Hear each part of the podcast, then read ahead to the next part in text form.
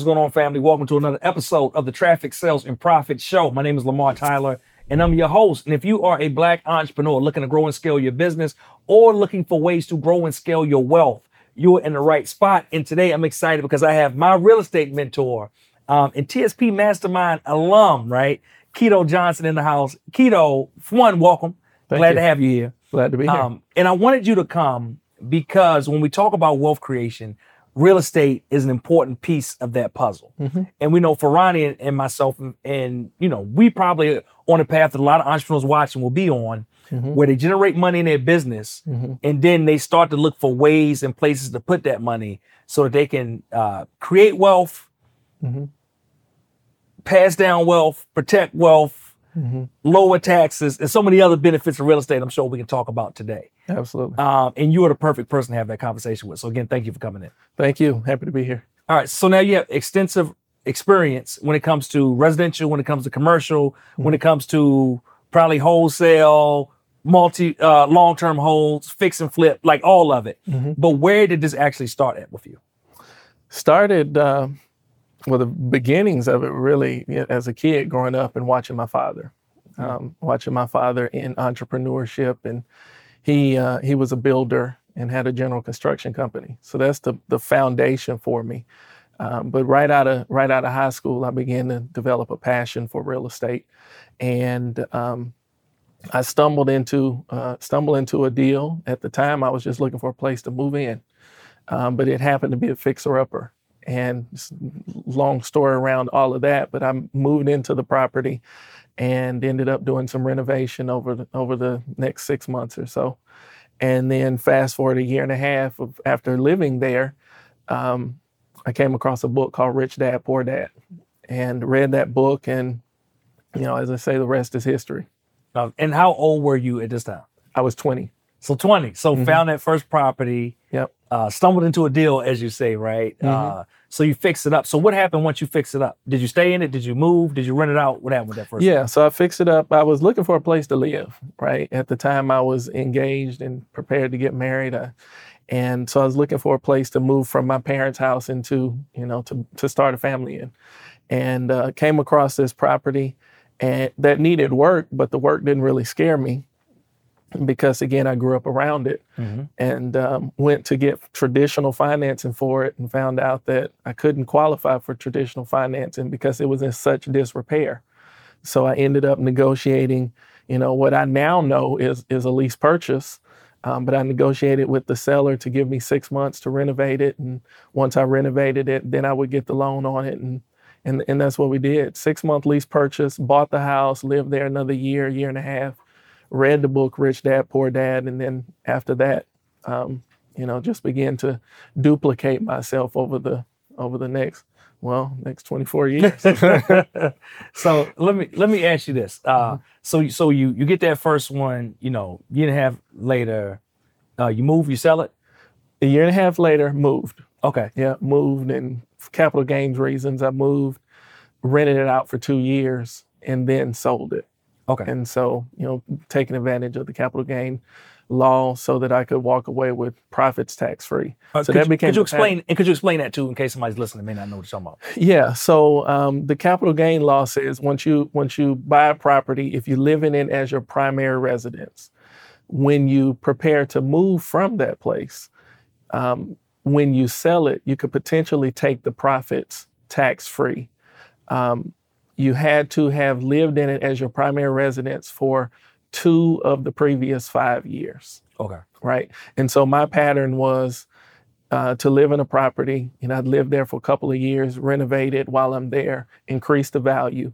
I'd then move out and then rent it out for another couple years, and then I'd list it and sell it and take the take the cash uh, tax free, Okay. And then invest that into something else. and then invest it in, yep, and then roll that into the next property.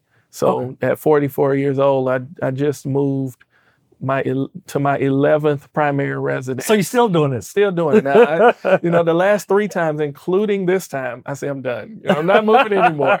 Right. So we'll we'll see what happens. But yeah, it's been 11 times over the last 24 years. It sounds like it's a way of life at this point. So. It, it is, and I, I, I enjoy it.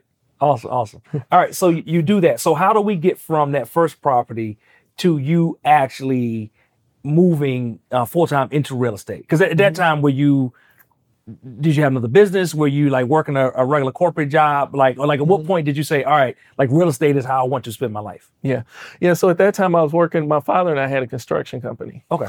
And so he was managing everything exterior out in the field. We specialized in, you know, concrete, curbs and gutters, slabs, that kind of thing, and did a lot of work for uh, municipalities around Metro Atlanta. So I was running the office and did that for quite a few years. And this is probably a conversation for another show. Yeah. Um, but I learned a lot through the mistakes that uh, that my father made. And uh, long story short, we ended up losing that company or just closing the doors to the company. And that's when I pivoted into where my other passion lied. And that was in, you know, in real estate and and and working with others. And how, how did that look for you in the beginning? Because you are a broker now. Was that, you know, you just doing straight investments? Was that you becoming an agent? Because I see so many people have so many different entries. One, I think this one thing that's cool about real estate. Yeah.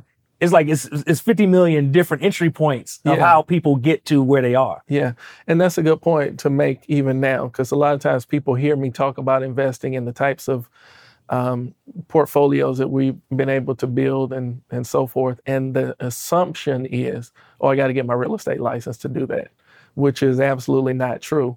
And so for me, I was I was an investor for five six years before I ever got a real estate license. And the thing that caused me or pushed me to get the license was I've always enjoyed, you know, assisting other people. I've always enjoyed the teaching and Yeah. helping somebody see a light bulb go off, right? So at that time, and it's, the landscape is much different now, but at that time, um, you know, 24 years ago, the deals that were done were considered on market, right? And so they were listed by real estate agents. So I was mentoring and helping other people find deals that were listed with another agent. And after doing that for a few years, I thought, well, I could be the one making the commission on the deal, right? So that's what pushed me to get my real estate license and then ultimately my broker's license. But I started as an investor. And that's, you know, that na- the natural ebb and flow, having been an investor first and then becoming an agent and then ultimately a broker and starting a company, a brokerage, is that, you know, the majority of our clients are investors or up and coming investors. So that's that's always been the ni- the niche of um, of my real estate brokerage. All right. So uh, I know some of your personal story, right? So I know a lot of people look from the outside and they say, "Hey, you know, I've seen Kito. I've heard him teach. A, uh, you know, I've heard him on Clubhouse, right? In the in the, the Yeah. weekly room he does on Clubhouse. Yeah. And they may say, "All right, well, you know, he wouldn't understand what it's like um, when you're just getting into the to real estate, or when you're just doing this, or he Mhm. probably made all this money and it's always been great." But you ran into some problems Mhm. when the actual house, housing market crashed out. Can we talk a little bit about that? Yeah, absolutely. So I was uh, 2004, 2005, 2006. I was uh, doing what I felt like was, you know, moving in the right direction, building a portfolio, um, making passive income. You know, everything that Rich Dad Poor Dad, the book, taught me to do. Um, I was, I felt like I was walking in that. And so by the time you fast forward to 2007 and the market starts shifting, uh, in 2008, when I got to that point, I had acquired 17 properties. And um, coming out of the crash of 08, uh, lost 15 of those properties. Wow. You know, and when I say lost, in some cases it made sense to call the bank and say, "Hey, you can have it." In other cases, went to foreclosure. In some cases, we just barely sold them um, to break even just to get out.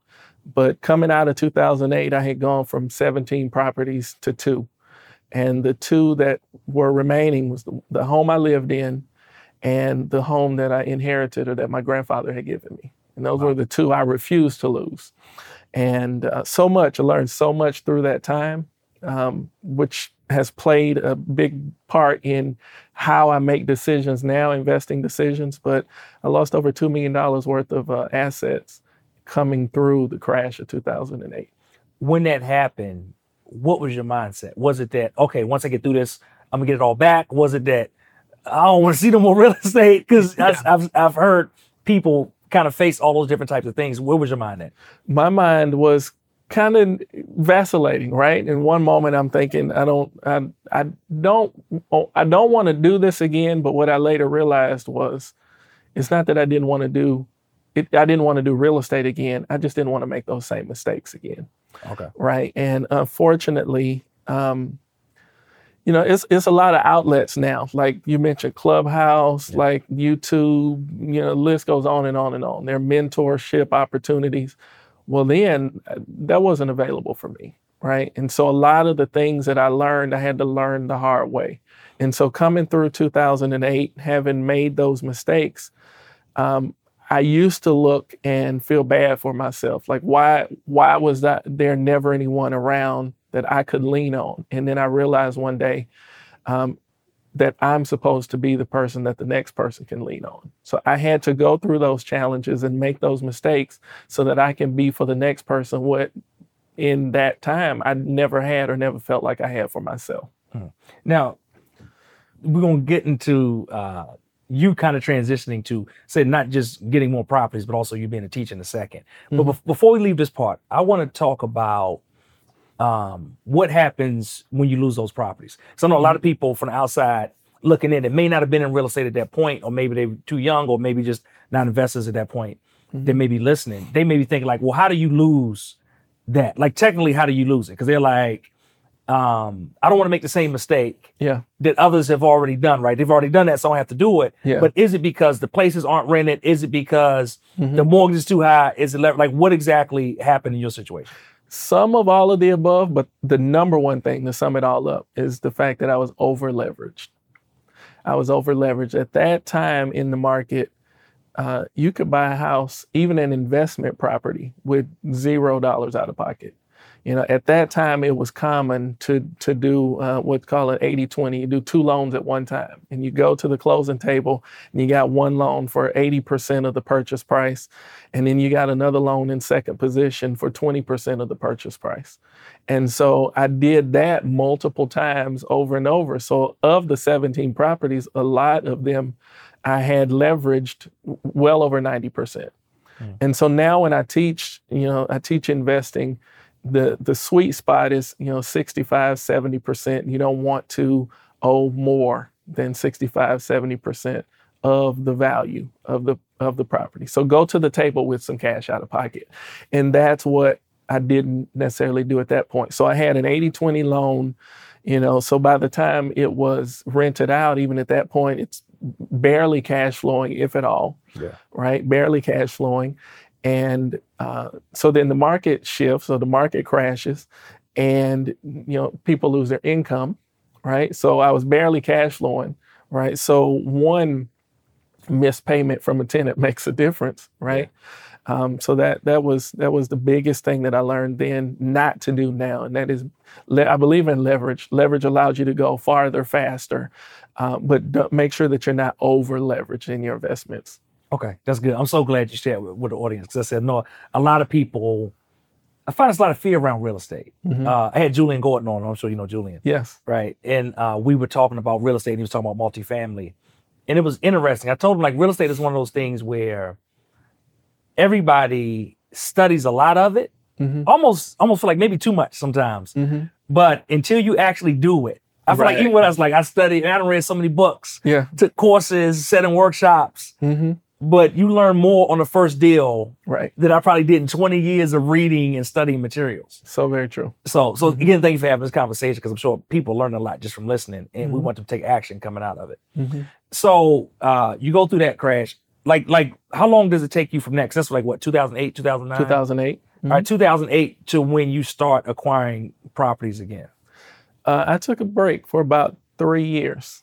Um, and then when I came back into the industry, uh, my my pivot back into the industry was working more as a broker and helping acquire property um, for some institutional funds that were moving into town and you know buying up rental property here in the Metro Atlanta area. So that was my pivot back, working as a broker, analyzing those deals for those investors, and and uh, at that time, the team that I was working on, we were we were selling 150 200 houses a month to this one wow. hedge fund. And uh, so that was my my pivot back into the space. And you know, actually acquiring properties again personally, probably around 2013. Okay. Mhm. And, and was that like a conscious decision, like, hey, I'm ready to get back in the game, or did it kind of naturally happen? It just naturally happened. It just naturally happened because even before I started buying again personally, I started again training and equipping other people to do it. Yeah. And a, lot of the deals that I've that I've been involved in over the the last several years have been deals that individuals that I trained or mentored in some way went and uh, brought back to me for analyzation, and we partnered on them in, in some way or another. But that's that's really what pushed me back. You know, I'm training other people how to do it, and they're going out finding deals. They're bringing them back to me. We're analyzing them together, and then uh, ultimately, you know, some of the deals just made sense to not pass on, right? And so as I began to make those decisions to buy and to acquire, um, just it picked up momentum. Now, I know that when I first met you, you were doing regular meetups of real estate education. Yep. Uh, no cost, just kind of pouring into the community, pouring into the local Atlanta network of real estate investors, of Mhm. people that were, you know, in the ecosystem around the city. Right. And and they were coming in, they were connecting. It was great information. So you met a lot of of both seasoned people and new people. Mhm. What do you think are some of the misconceptions people have when it comes to real estate that kind of may slow them down and stop them from getting involved? One that they have to know it all before they get started. that's good. And the biggest, the number one challenge by far that I've seen is, and you kind of alluded to it earlier, like there are a lot of avenues through real or with real estate that you can that you can get involved in. I mean, there's you know the list, man. There's there's tax sales, and you can be a builder, you can be a flipper, or you can be a wholesaler, or you know, I mean, hundreds of strategies, right? I mentioned le- the lease purchase strategy, wh- where I got started. Just so many different strategies. And what I found from hosting those meetings or those trainings is people would come this week, you know, and they'd say, you know, this is what I'm focused on because they had just gone to a class talking about that thing. So all of a sudden now they're a private money lender, right? Because they went to a private money lender convention, right? And then they come back to the meeting next month, and you know now they're tax doing tax liens, and every time they come, they tell me something different. And so by far the biggest challenge that I found is people um, in their quest to when they feel like you need they need all the information, they just end up confused because one minute they're looking at this strategy and the next minute they're looking at this strategy and they never really stop to ask themselves which is the strategy that makes the most sense for me where I am in my life right now. So how, how do they determine it? How do they figure out, okay, and I think, you know, I've heard you break it down before, and I think you had a great kind of perspective because there's some people that have a lot more time than money. Mhm. Like I ain't got no money. Yep. I got all the time in the world, right? There's some people that have a lot more money than time. Yep. Like, like how do they kind of look through those lenses and try to figure out like maybe what what part of real estate they should be looking into? Yeah, so I mentioned there's a whole lot of strategies, but there are really three major strategies that, um, or three foundational strategies, I'd Okay. say, right? And from a residential perspective, right? There's um, there's wholesaling, there's uh, fixing and flipping, what we see on HGTV, and then there's being a landlord, buying and holding property, and um, and just like there are three main main or core strategies, um, you know, I think there are three core components that an individual has to ask themselves. And you mentioned it, like what does my time look like? How much time do I have? How's my credit? And uh, how much money do I have? Right? Time, money, credit. Those are the three questions that you have to be real with yourself about. And there's really no right or wrong answer Okay. to to that, right? But based on how you answer those questions, how much time do I have? How much money do I have to invest? How's my credit? Determines which one of the strategies you start with, right? And just because you start with a strategy doesn't mean that's the end goal, but which strategy is my entry into the field of real estate, right? And so that's uh, that's one of the things I talk about a lot. All right. So so uh, for people listening in that say, okay, you know, this is good. I've been studying for a long time and I want to get started. What do you tell people like one of the first steps they should take? one of the first steps is surround yourself with other people that are doing it, right? And very simple way to do it, regardless of what city you're in, go to meetup.com and look for somebody or some group or we call them real estate investors associations, or if you ever hear somebody say a REIA, right? That, that's the acronym for Real Estate Investors Association. Find a local REIA and connect with those individuals. Um, you know, a couple hundred bucks a year, whatever the membership fee is, that will be the very first thing that I would tell somebody to do because you get to meet other players in uh, in your area. You get a feel for what the what the strategies that are working currently. So that that's where I tell people to start. And and and you know, Clubhouse. You mentioned Clubhouse. Uh, there are a lot of clubhouse groups that are talking about you know real estate. You can network and find people in your area also uh, on on an app like Clubhouse. Is is there a way once they find people? Is there a way that you kind of discern? All right, who the real deal and who's not? Because I'm sure people come to you all the time and say, "Hey, Yeah. you know, I'm an investor, or you know, I got this deal, or I'm trying to do this thing." Yeah. Like, like, what's the lens you kind of look through to figure out? All right, you know, is this person like a scammer, or are they Yeah. real, or maybe maybe they got the best intentions, but they're inexperienced. Yeah. You know, the different things you have to kind of figure out. Yeah, I mean, simple questions like, uh, you know, if they tell, ask them what their focus strategy is right now. Like, what are you focused on? Do they stumble their way through that answer, or can they clearly articulate What they say, Yeah. real estate. What, what, what about real estate, right? Where in real estate, you know?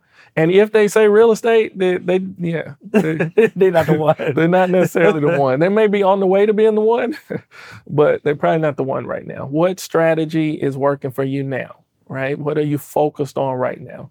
That's that's that's one question. I love it. I love it. And and you know, we have a lot of um, entrepreneurs that watch the show. Like, why should they be interested in real estate in particular? For the tax benefits.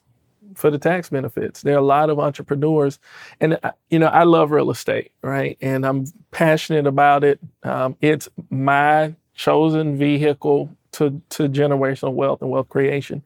But what I also realize is there are a lot of people who make money outside of real estate, right?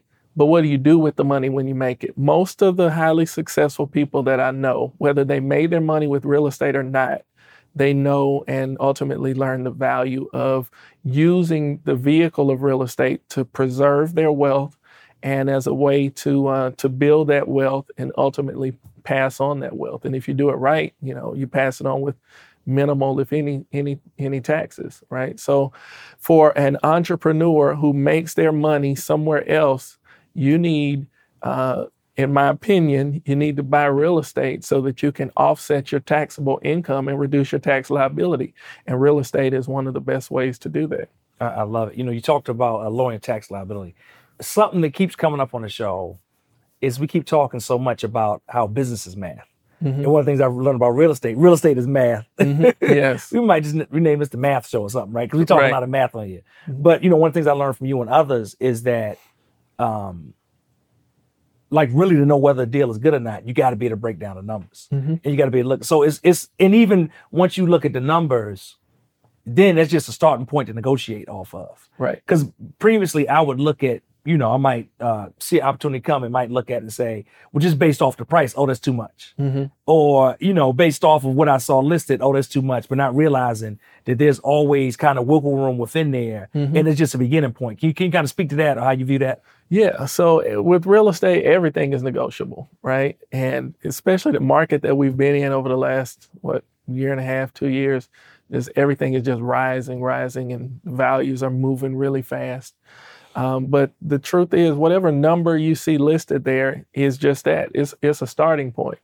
Uh, it's it's uh, it's that seller's hope, right? And while over the last you know several months they got their hope probably and then some, you know we'll see how things change and uh, how how things are impacted as the weeks, months, and the next year turns. But the reality is, what whatever number you see there is just that. It's a starting point. It's what they desire. Um, but you can make an make an offer anytime, right? And one of the things too that you know, I'll just make this point since we're talking about it. Um, the whole concept or idea of appraisals, right, or valuations. A lot of time people look at, you know, Zillow.com and says that Zestimate is this.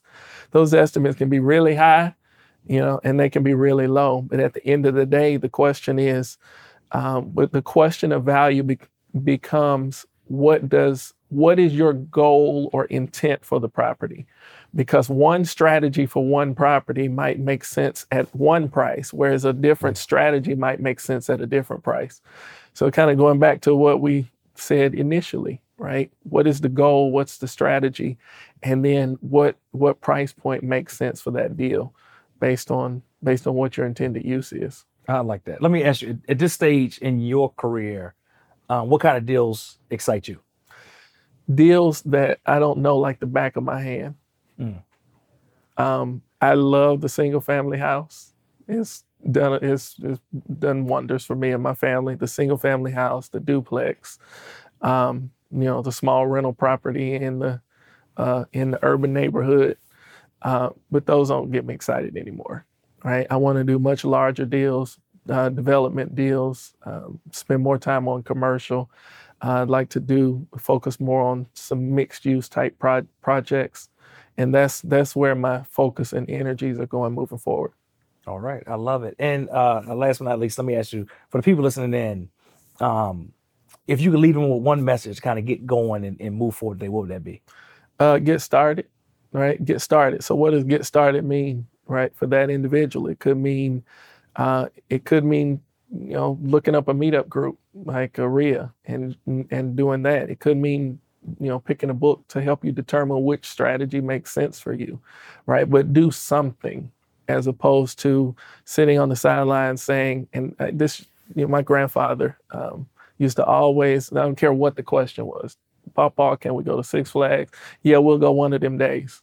okay, you know, I don't care what the question was. The answer was always one of them or one of these days, right? And I think a lot of people treat real estate, um, or not just real estate, but getting involved in something that they know would make a difference in their life. But because so many other things are going on, they look at those other endeavors and say, well, I'll do it one of them days, one of these mm-hmm. days, right? So get started, do something today that will move you closer uh, to to uh, to to creating wealth and preserving wealth through real estate. And that's good. I mean, it seems like like one of those a lot of things to talk about. I say like now is the best time. Yeah. Because I know it's a lot of people that wish, you know, two years ago when they thought about it. Yeah they would have got in two years ago before everything shot up, right? Or you know, people say, hey, you know, back in 2010, I was thinking about it, and I mm-hmm. wish I mm-hmm. would have got in then when the market had bottomed out. Yeah. So so kind of like it's no perfect time. It's just now, right? The time the time is absolutely now. Yeah. Don't I and I've said this before. Don't don't pull back or hold up because of the uncertainty that might be going on in the in the uh, in the area right now. Right. Just continue to press forward and move forward because the time is always now. So old quote um, that I've heard years ago, like when is the best time to buy real estate? Right? And the answer was yesterday.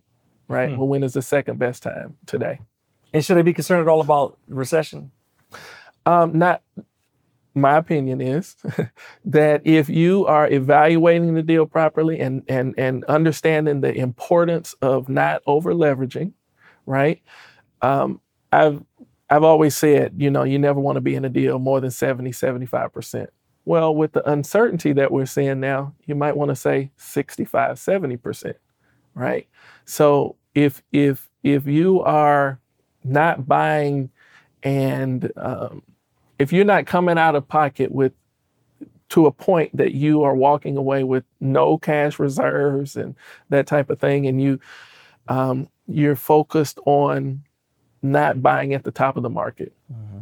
then I think uh, now is not the time to hold back. It's certainly invest, especially in and two the market, the area that you live in, makes a difference too. Um, there are some markets that are just not going to take a major hit, even with the recession, right? And so you need to know if you're in that market. I think Atlanta is one of them, but you need to know um, what's going on in your market. What makes you think that about Atlanta? Um, because there's still so much industry here. Um, there's still a lot of you know people are moving here for for so many different reasons from all over the country. Um, there is there's already a housing a deficit in housing, right? And that number is growing worse every day, right? More and more people are finding themselves um, without a place to stay. And um, with the major corporations that are still saying, I want to make Atlanta my home, um, is I just think the market is going to continue to to thrive in some way.